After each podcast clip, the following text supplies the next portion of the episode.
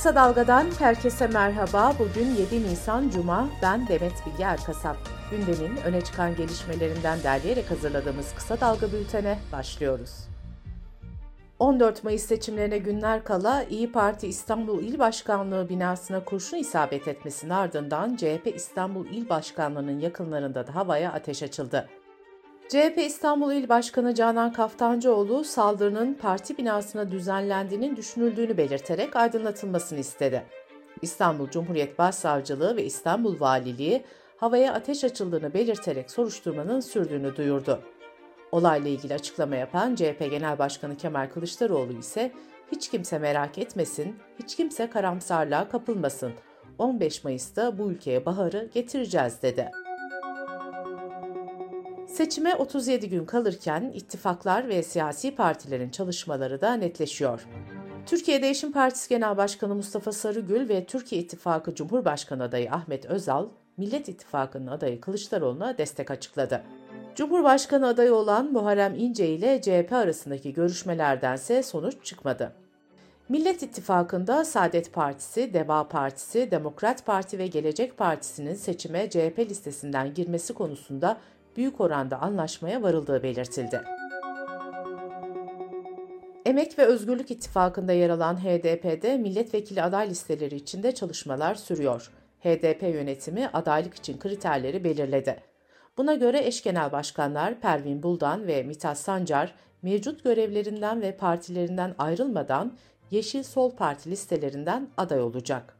Üç dönem kuralının bazı istisnalarla uygulanacağı parti listelerinde Anayasa Mahkemesi'nde görülen kapatma davasında hakkında siyasi yasak istenen isimlere de sınırlı sayıda yer verilecek. Öte yandan HDP kapatma davasına ilişkin Anayasa Mahkemesi'ne sözlü savunma vermeme kararı aldı. Partiden yapılan açıklamada savunmanın ertelenmiş olması serbest ve adil seçimlere müdahale olarak değerlendirildi. AKP'nin seçim işlerinden sorumlu Genel Başkan Yardımcısı Ali İhsan Yavuz, Cumhur İttifakı'ndaki tüm partilerin kendi listeleriyle seçime gireceklerini söyledi. Yavuz ayrıca 3 dönem kuralının kapsamı daha da genişletilecek şekilde uygulandığını açıkladı. Siyasi partiler aday listelerini 9 Nisan'a kadar Yüksek Seçim Kurulu'na teslim edecek.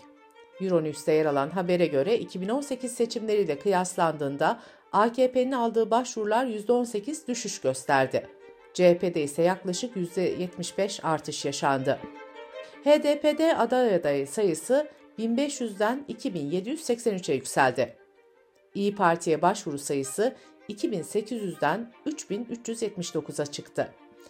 MHP'de ise küçük bir artış söz konusu. 2018'de 1815 olan başvuru sayısı bu yıl 1894'e yükseldi.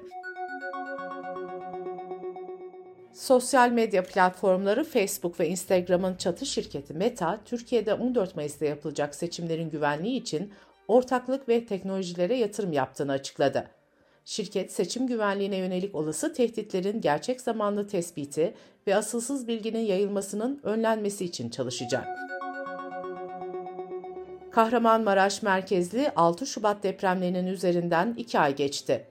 Son resmi verilere göre depremlerde 50.399 kişi yaşamını yitirdi.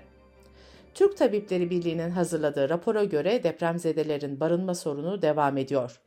Resmi açıklamalara atıf yapılan rapora göre yaklaşık 2 milyon kişi geçici yerleşim alanlarında yaşıyor.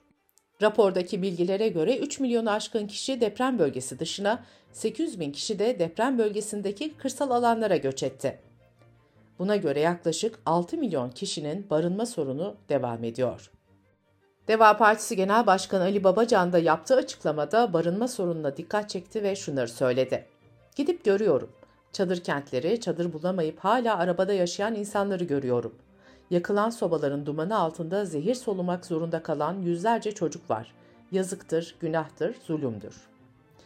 İçişleri Bakanı Süleyman Soylu ise depremzedeler için kurulan çadırlarda 2 milyon 650 bin kişinin kaldığını belirtti. Bakan Soylu konteyner sayısının da bir ay sonra 100 bini aşacağını söyledi.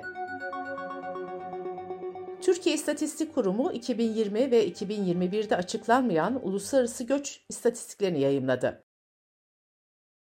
Verilere göre 2020'de Türkiye'ye göç yıllık bazda %49 azalırken 2021'de ise %116.9 oranında arttı. 2021'de Türkiye'ye göç edenlerin sayısı 739.364 kişi oldu. Göç eden nüfusun %51.9'unu erkekler, %48'ini kadınlar oluşturdu. Göçte ilk sırada Irak, ikinci sırada İran vatandaşları yer aldı. Türkiye'den yurt dışına göç eden kişi sayısı 2021 yılında bir önceki yıla göre %31 oranında azalarak 287.651 oldu. İçişleri Bakanlığı bekçilerle ilgili yeni bir düzenlemeye gitti. Bu düzenlemeye göre çarşı ve mahalle bekçileri öğrencilerin toplu olarak oturdukları yurtlarda, eğitim ve öğretim kurumlarında, siyasi partilerin toplantılarında, izinli veya izinsiz yapılan toplantı ve gösteri yürüyüşlerinde, sendikalarda ve derneklerde silah taşıyamayacak. Kısa Dalga Bülten'de sırada ekonomi haberleri var. 14 Mayıs seçimleri yaklaşırken uluslararası kuruluşlar da dolar beklentilerini güncelliyor. Çok uluslu yatırım bankası HSBC 14 Mayıs seçimleri sonrası dolar TL yönelik tahminlerini paylaştı. Buna göre banka yıl sonu için dolar TL tahminini 21 seviyesinden 24 seviyesine yükseltti. Amerikan Yatırım Bankası Morgan Stanley'den de seçim sonrası TL'nin görünümüne yönelik yeni bir rapor geldi. Bankaya göre seçimi kim kazanırsa kazansın, Türk lirası değer kaybedecek. Çalışma ve Sosyal Güvenlik Bakanlığı tarafından yapılan açıklamaya göre gazi aylıkları asgari ücret seviyesine yükseltildi. Açıklamada ayrıca korucuların emekli maaşlarının da 7500 liraya yükseltildiği belirtildi. Emeklilikte yaşa takılanlar düzenlemesinin yürürlüğe girmesiyle 2 milyonu aşkın kişi emeklilik hakkı kazanmıştı. Şu ana kadar 1,5 milyondan fazla EYT'li emeklilik için başvuru yaptı. Bunlardan 250 bininin işlemleri tamamlandı. NTV'nin haberine göre emeklilik başvurusunu Mart ayı içinde yapanlar için ödemeler de yapılmaya başlandı. Elektronik haberleşme ve su yapıları denetim hizmetlerine ilişkin tedbirleri içeren 140 sayılı OHAL kararnamesi yayınlandı. Elektronik haberleşme hizmeti veren şirketler depremzedelerin borçlarını silmeleri ve OHAL boyunca olan borçlardan feragat etmeleri halinde bu tutarları vergiden düşebilecek. Dış politika ve dünyadan gelişmelerle bültenimize devam ediyoruz. İsrail güvenlik güçleri Mescid-i Aksa'ya ikinci kez şiddetli müdahalede bulundu. Filistin Kızılay'ı olaylarda en az 6 kişinin yaralandığını bildirdi. İsrail basının İsrail emniyet birimlerine dayandırdığı haberlerde Filistinlilerin polise taş ve havai fişeklerle saldırdığı öne sürüldü. Bölgede görev yapan bir Reuters haber ajansı muhabiri ise İsrail polisinin bazı kişileri Mescid-i Aksa'dan zorla çıkarmaya çalıştığını ve bunu yaparken ses bombası ve plastik mermi kullandığını belirtti. Mescid-i Aksa'nın Ürdün'de bulunan idare merkezinden yapılan açıklamada ise İsrailli güvenlik güçlerinin teravih namazı bitmeden camiye girdiği ifade edildi. Nükleer silah tartışmaları sürerken Rusya Devlet Başkanı Putin, Moskova'da Belarus Devlet Başkanı Lukashenko ile bir araya geldi. Rusya geçtiğimiz haftalarda Belarus topraklarında taktik nükleer silahların konuşlandırılması planını açıklamıştı.